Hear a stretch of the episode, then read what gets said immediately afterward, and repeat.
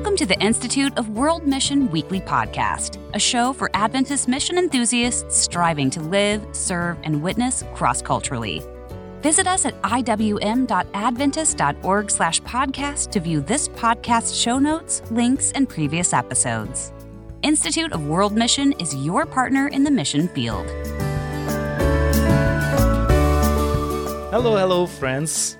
Thank you so much for joining me for the Institute of World Mission podcast today. I'm your host, Alex Ott, and this is the podcast for Adventist expatriate missionaries.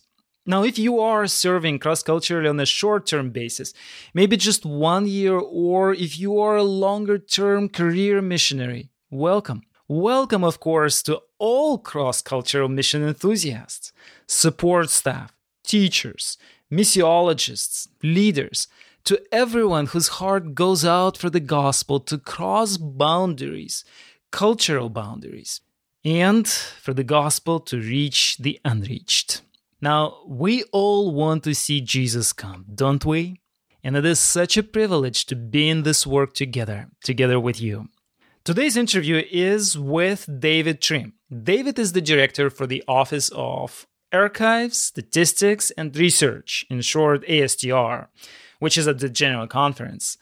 David grew up as a missionary kid, lived and served on different continents, and today he and his team at ASTR play a very important role in how our church understands the past, present, and future of missions.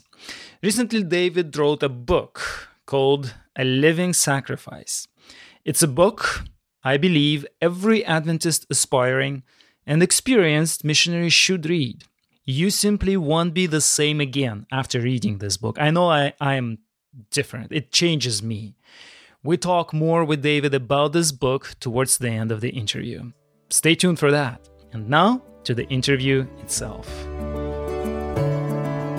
David, welcome to the Institute of World Mission podcast. Alex, thank you. It's a pleasure to be with you today. So would you please share with our listeners just a little bit more about you, your background, a little bit about your current ministry, anything you'd like? Certainly. I was born in Bombay, what is now officially called Mumbai, but everyone of my generation that I know in India still calls it Bombay. So obviously a city in India, one of the largest cities. I was born there where my parents were serving as missionaries. My parents actually, in the end, served the church in 5 different countries, in Australia, New Zealand, India, Thailand, and Britain. My father's Australian, my mother is English. We moved back to my father's homeland of Australia when I was a boy, and I grew up there. But when I was a teenager, moved to my maternal homeland of Britain, and I have both Australian and British passports. I studied as an undergraduate at Newbold College, the Adventist College in Great Britain, later did my PhD at King's College London.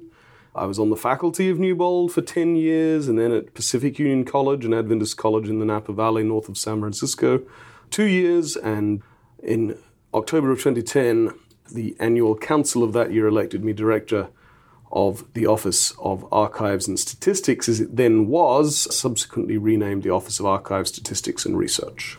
Thank you so much for sharing all this with us. Now, that plays, what you just said at the end, plays very nicely into my second question. You are the director of ASTR. Yes. What does the Office of ASTR do? I mean, we can glean a little bit from the name, but could you share with us? Certainly, yes. The name actually in some ways isn't as informative as it might be. If we were to have an acronym that included everything we do, it would be probably 8 letters. We once worked that out. So it's ASTR, and that's the acronym we use in the church, and I think it's becoming moderately well known amongst at least church employees, and perhaps a little bit among the wider membership. We deal with the General Conference's records management program. We also, though, have a commission from the General Conference Executive Committee to assist in coordinating archive centers and historical research around the world.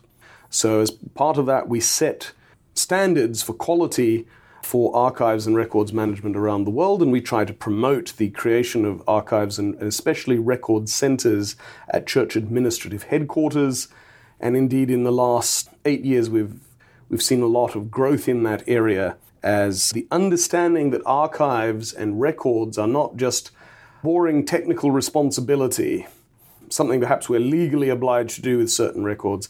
Actually, archives contain the story of how God has worked in his people's past. And so I think there's a growing understanding of that, and that's why we're seeing a growth in the number of archives and record centers. So there's that role, which is all summed up in the word archives, but actually encompasses a role both within the General Conference building, the World Headquarters building, and actually around the world. Statistics is also perhaps not as informative as it might be because it includes the Seventh-day Adventist Yearbook. Now, the yearbook actually first started being published in the late 1880s. It was discontinued for a time in the 1890s, and then it was started publishing again in 1904 and ever since. The yearbook is the master source for information about the Seventh-day Adventist Church. I go to it every so often, right. Constantly drawing information. Well, that's good to know. And increasingly what we're talking about is not the printed book, but the online, that's where I go. Yes, the yearbook database, which is AdventistYearbook.org. Since 1907, there's also been a separate printed annual statistical report, as it's called, but actually the annual statistical report dates back to 1866.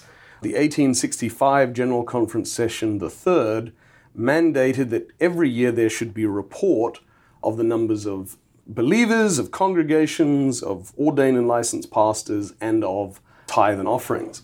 And so that's been reported every year. Traditionally, it got reported in the pages of the church's flagship journal, the Adventist Review, or Review and Herald as it used to be called. But from 1907, it started to be a separate annual statistical report. So we have an archives and records team that works under me, under one assistant director. There's a second yearbook and statistics team under another assistant director. Their work is very much focused on the annual cycle of producing these two books, but also of managing the databases that are associated with them, which are AdventistYearbook.org and AdventistStatistics.org. And most of your listeners, I'm sure, don't realize that at AdventistStatistics.org they can download or view statistics for the World Church from 1863, and indeed for any of the entities of the World Church, the components, missions, conferences, unions, divisions, for any time period. We also then have what's called the research function, with which is evaluation. Evaluation is a process by which we evaluate the mission effectiveness of certain large GC programs or media. That includes research, but it's very focused. So the research and evaluation team is the third team under the research and evaluation manager. And really the research there, though it doesn't say so in the title, is about human subject research, social science type research. But all the large research we do is to be part of the strategic planning process of the World Church. I serve as secretary of the World Church Strategic Planning Committee. The research and evaluation manager is also on that committee. And we take the research, the big projects which actually get commissioned every quinquennium after the 5-yearly General Conference session. They say, this is the research we want, but then we also facilitate the creation of the strategic plan. So there's another large component that you wouldn't guess at all from the title. And then we come to historical research. When the officers added research to the title in 2011, they were really thinking of this survey-based empirical human subject research. But of course, we have the church's archives, and I am actually an historian, and so we also carry out historical research. And I'm happy to say that the officers have increasingly been asking us to do historical research projects that inform our understanding of where the church has come from, where it's going. But it does help us understand the trajectory of the church's foreign mission enterprise. That's a term, by the way, that Arthur Daniels, GC president for 21 years, used, the missionary enterprise of the Seventh-day Adventist Church. And seeing that history enables us to see the trajectory and to understand that we actually peaked in terms of that enterprise in the late 1960s. Is that right? Okay. By many metrics and ways of defining it. And so the last 40 years or 50 years have been almost in some sense of decline. And so realizing that and arresting it and turning it around and making the church more focused again on its missionary enterprise. Yes, exactly. On what used to be called foreign mission or overseas mission which was fine when there was a couple of mission homelands, maybe three, which was North America, Western Europe, and Australasia. But that term just doesn't work today because almost all missionaries may be going overseas, but not necessarily. They may be going within Asia or Eurasia. From everywhere to everywhere. From everywhere to everywhere, exactly. So what we mean by missionary work today, and that what is that missionary enterprise today? It means cross-cultural mission. It means mission to unreached or greatly underreached people groups. Exactly. What we need as a missionary enterprise, as something by which the whole world church draws resources and says we will take resources from where the church is strong and apply them to where it is weak. That has to mean mission is to those unreached or underreached countries, areas, and people groups. Unentered areas, unreached or underreached people groups. That's what our mission was, Alex, when it started. That's what foreign mission was. Mm-hmm. And of course, the success has meant that what used to be mission fields are now often blessed with considerable resources. And so we need to, though, move from our mindset of thinking Africa and Latin America are the mission fields. For most of the parts of those areas, they're not. But there are still vast regions and billions of people who have yet to hear our message. I'm so thrilled to see and hear how the historical research that you guys have been doing is informing our missions today. And my heart beats hard, and I know the hearts of our listeners who are part of a missionary enterprise, their hearts are beating fast and hard as well. David, I know that ASTR, your office, is part of what's called Mission Family, the General Conference at Secretariat. Yes. And you're already building these bridges to help us understand why. But can you add anything? How is your office is right in the middle of this missionary enterprise that Secretariat is undertaking in our world church? Great question. And we do see it that way. I don't know that since 1975, AST and it always saw itself in that way. But we definitely see ourselves that way now as contributing to that missionary enterprise. The term mission family could be highly easily misunderstood, so it's probably best to explain that it's just an informal term that we use in the General Conference for entities that come under the General Conference Secretary.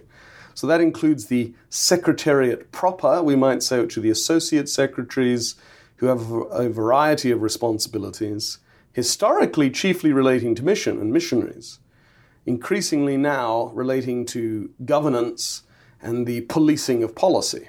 And whether that's the best development is one actually I think we all agree on that it's not, and it just kind of happened gradually and evolved, and that's part of the value of the historical research to say, you know, this isn't where we would have wanted to be. If we'd said to people 50 years ago, is this where you want the Secretariat to be in 50 years? Nobody would have said yes. It just happened gradually, and we can understand why. But so there's the Secretariat, there's International Personnel Resources and Services, IPRS. Which our community knows very well. Which our community knows because they deal with it regularly, though of course we may have some listeners who aren't from that particular community. There's the Institute of World Mission, which trains missionaries, provides some care for them, and at least for some, tries to smooth their entry back into their original society. There's Adventist Volunteer Services, which is sort of like IPRS, but for those who are only serving for a year at a time.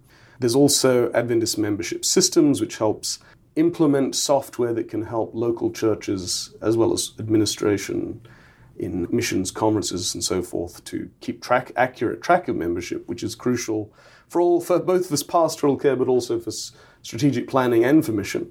So research that you guys are undertaking, including historical research, some research that is directly applicable to missions and statistics that drive the strategic report. I mean, I can see all of these that are directly contributing to the worlds of cross-cultural missions. Well, and there's one other part of Mission Family, though, which is the Office of Adventist Mission, right, which I think is widely misunderstood. I think a lot of people assume, it's responsible for mission, and it's not. Mission is supposed to be done by everybody.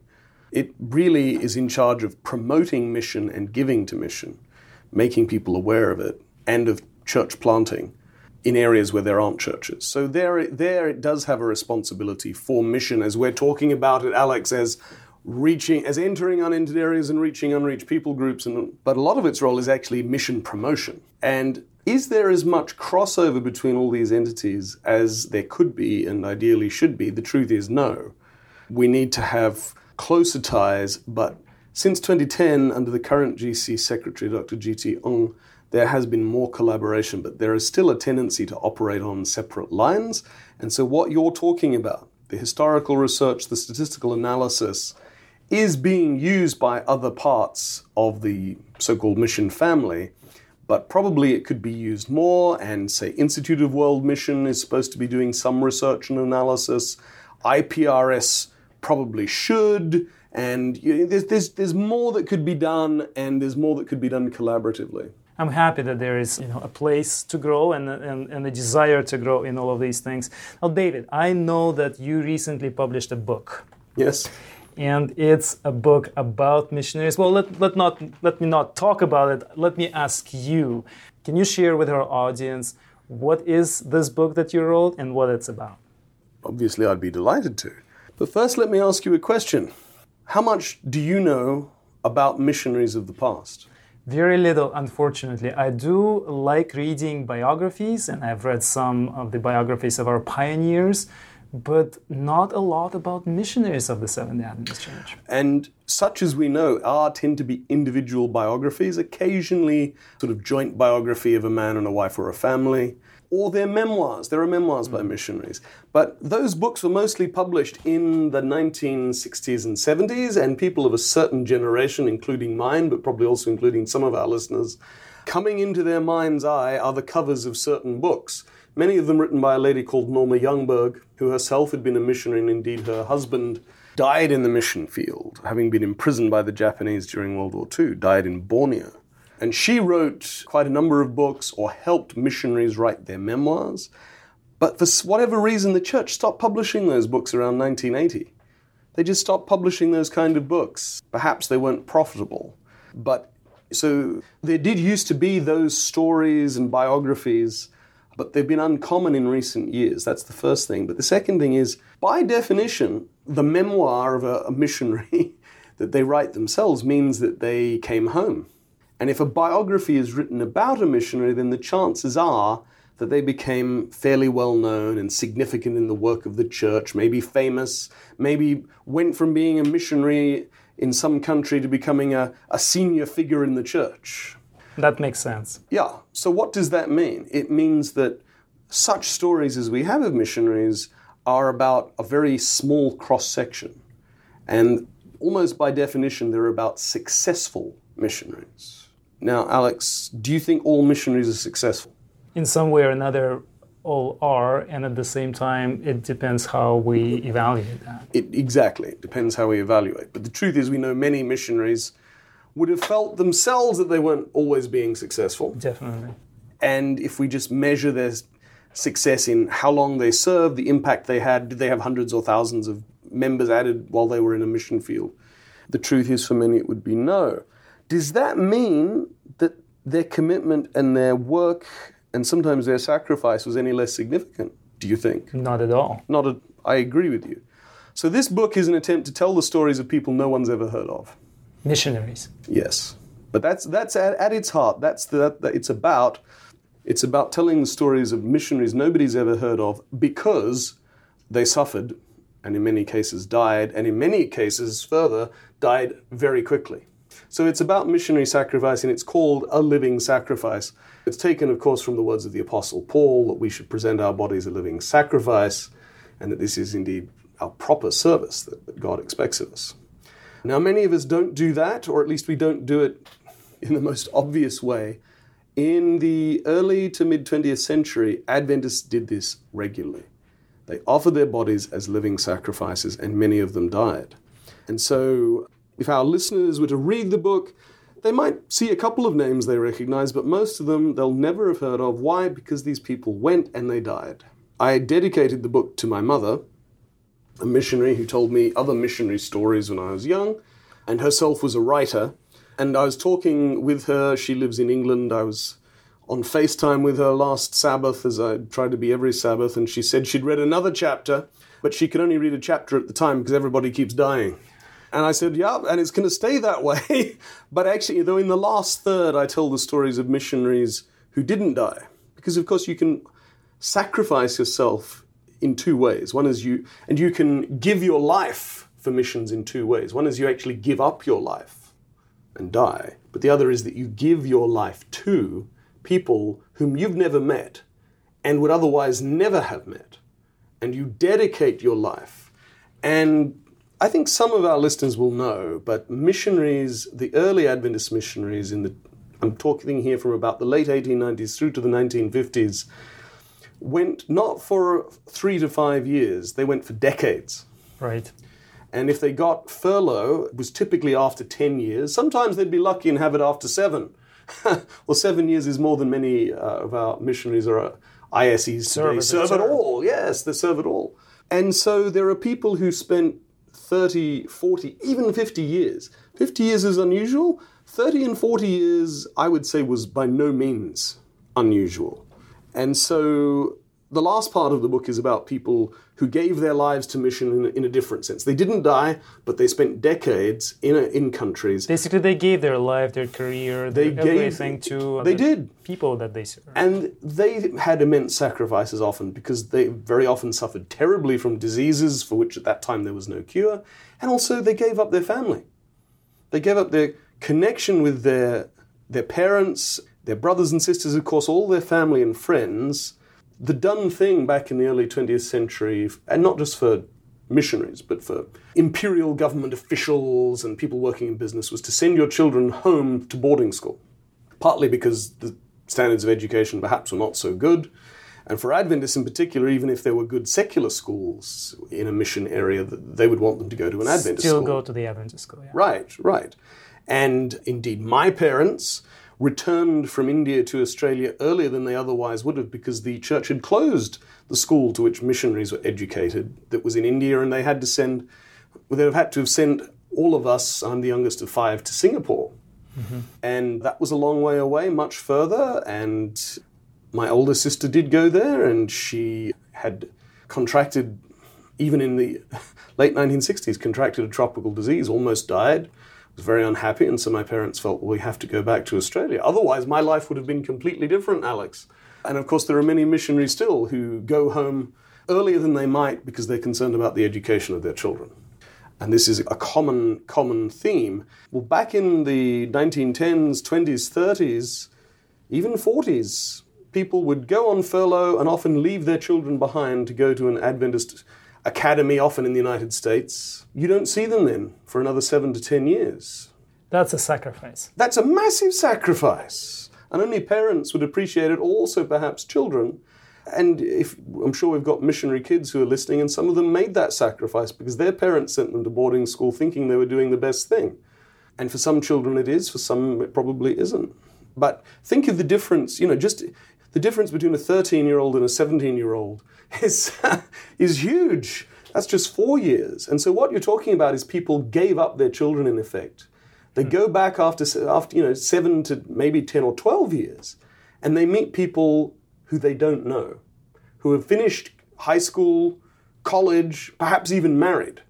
And these are their family, and yet they really have sacrificed in a profound way. And I think probably in today's rather touchy-feely society, Alex, people would sort of think, well, that was wrong. It's hard to judge, but it was definitely a sacrifice for those families in question. So even the people who give their lives, even apart from the fact that they give up comforts, that they give up seeing their parents, sometimes they give up being able to bury their parents, and that they may suffer horribly from all kinds of tropical diseases. And if any of our listeners are squeamish, then they want to be careful reading the book, because some of the experiences people had were pretty grim. But even apart from all that, they then had this sense, in a way, of losing their children because they gave them up. And so that title, A Living Sacrifice, it actually works on a number of levels. There's a range of sacrifices of lives going on. But here's the thing, Alex. Without that, there would not be the Seventh-day Adventist Church that we know today. Exactly. And the reason we're talking about this, because this is one of the few books that portrays missionary life. It's inspirational, it moves your heart, and we would just really hope to make this book one of those that our missionaries read, give to their children to read, and so that they are able to see the blessing, to see God's actions and movements in their lives, and to see how privileged sometimes we are today in doing God's work and being in a better condition than before. And David, I have a question for you. Where, and that's a logical question everybody probably right now has, where can we get hold of that book? So it can be obtained online from the Adventist Book Center website. Okay. You can order it there for those who are in North America on annual leave, or for those who are not serving as ISEs and live there, you can find it in your local Adventist Book Center, but you can obtain it online. I think it's on Amazon as well, right? That's where I found it. Yeah, it's interesting. Pacific Press doesn't formally, and the Adventist Book Centers don't formally sell their books through Amazon, which is probably a mistake. But of course, all kinds of things end up on Amazon. People buy their own copies and then sell them secondhand. So yes, I'm pretty sure you can get it through Amazon as well. No, the digital version is on Amazon, is it? If I'm not mistaken. That's where I bought it recently. For a Kindle or something? For Kindle. Yeah. And I have it on my Kindle, David. Well, so I did not know that, so you see, I've learned something. I'm glad. So our listeners can know that at least, right now I'm in the United States. I don't live here, but I'm here. And I was able to see it, right on Amazon for Kindle. Right. And, it is, some readers may look at it and think, why is he just telling all these horrible stories? I think there are multiple answers. One is that we don't understand how the church we know and love today was built on that sacrifice. But second, these sacrifices were known because they were published in the church's papers back in the days when every Adventist subscribed and most read church papers. And yet there's never a lack of people coming forward to take their place. And so these are people who they are asked to go. The church asks them to go. God moves on their hearts to go. And they know that they are literally taking their life in their hands, but they're willing to do it. And that is the inspiring part. Even for the people who go and die after 6 months, they have all been willing to answer. And we, of course, know the famous passage in Isaiah where, heaven looks around and says, who can we send? Who will go? And Isaiah says, here I am, send me. And that was the spirit for so many missionaries, forgotten because they sacrificed. And so I try to remind us of those people who were their forgotten sacrifices, but also to remind us of that spirit. Who will go? Here I am, send me. David, thank you very much for speaking with me today, speaking with us. Appreciate your contribution. Thank you, Alex. Thank you. Now, let's turn to our usual community announcements part. Here's where I share what's going on in our community, what's exciting, what projects keep us busy, or what's new and available from the IWM-Adventist.org website. First off, we just launched a brand new course. It's called Fundraising for Mission. Friends, the course is live. It's available. It will help you create a framework for effective fundraising, of course, for mission purposes. If fundraising is something you feel you should be doing, but somehow haven't been able to wrap your head quite around it yet, this is help. To find it, go to iwm.adventist.org/course-catalog. Or, even better, find the link in our show notes for this episode. Second, unfortunately, since our first announcement last week, we haven't had a lot of submissions in our podcast end of the year survey. This is the 2019 podcast survey. If you are a listener, if you care for this show, and you do want to help us improve the podcast, please take this survey. It will only take 3, maybe maximum 5 minutes if you'll want to provide some of this text-based input at the end of the survey. It's anonymous. Your feedback will really help. The link is in the show notes, or go to iwm.adventist.org/podcast-survey. By the way, if you have a couple of minutes, the best would be if you did that right after the end of this episode. Thirdly, we already opened the registration page for our webinar in December. Yes, December is around the corner already. It's hard to believe. And on December 19, we will discuss language acquisition, or what skills are needed to make the process of learning a new language much easier and actually very doable. Register at iwm.adventist.org/webinars. Again, the link is in the show notes. My name is Alex Ott, and I'm looking forward to seeing you next week.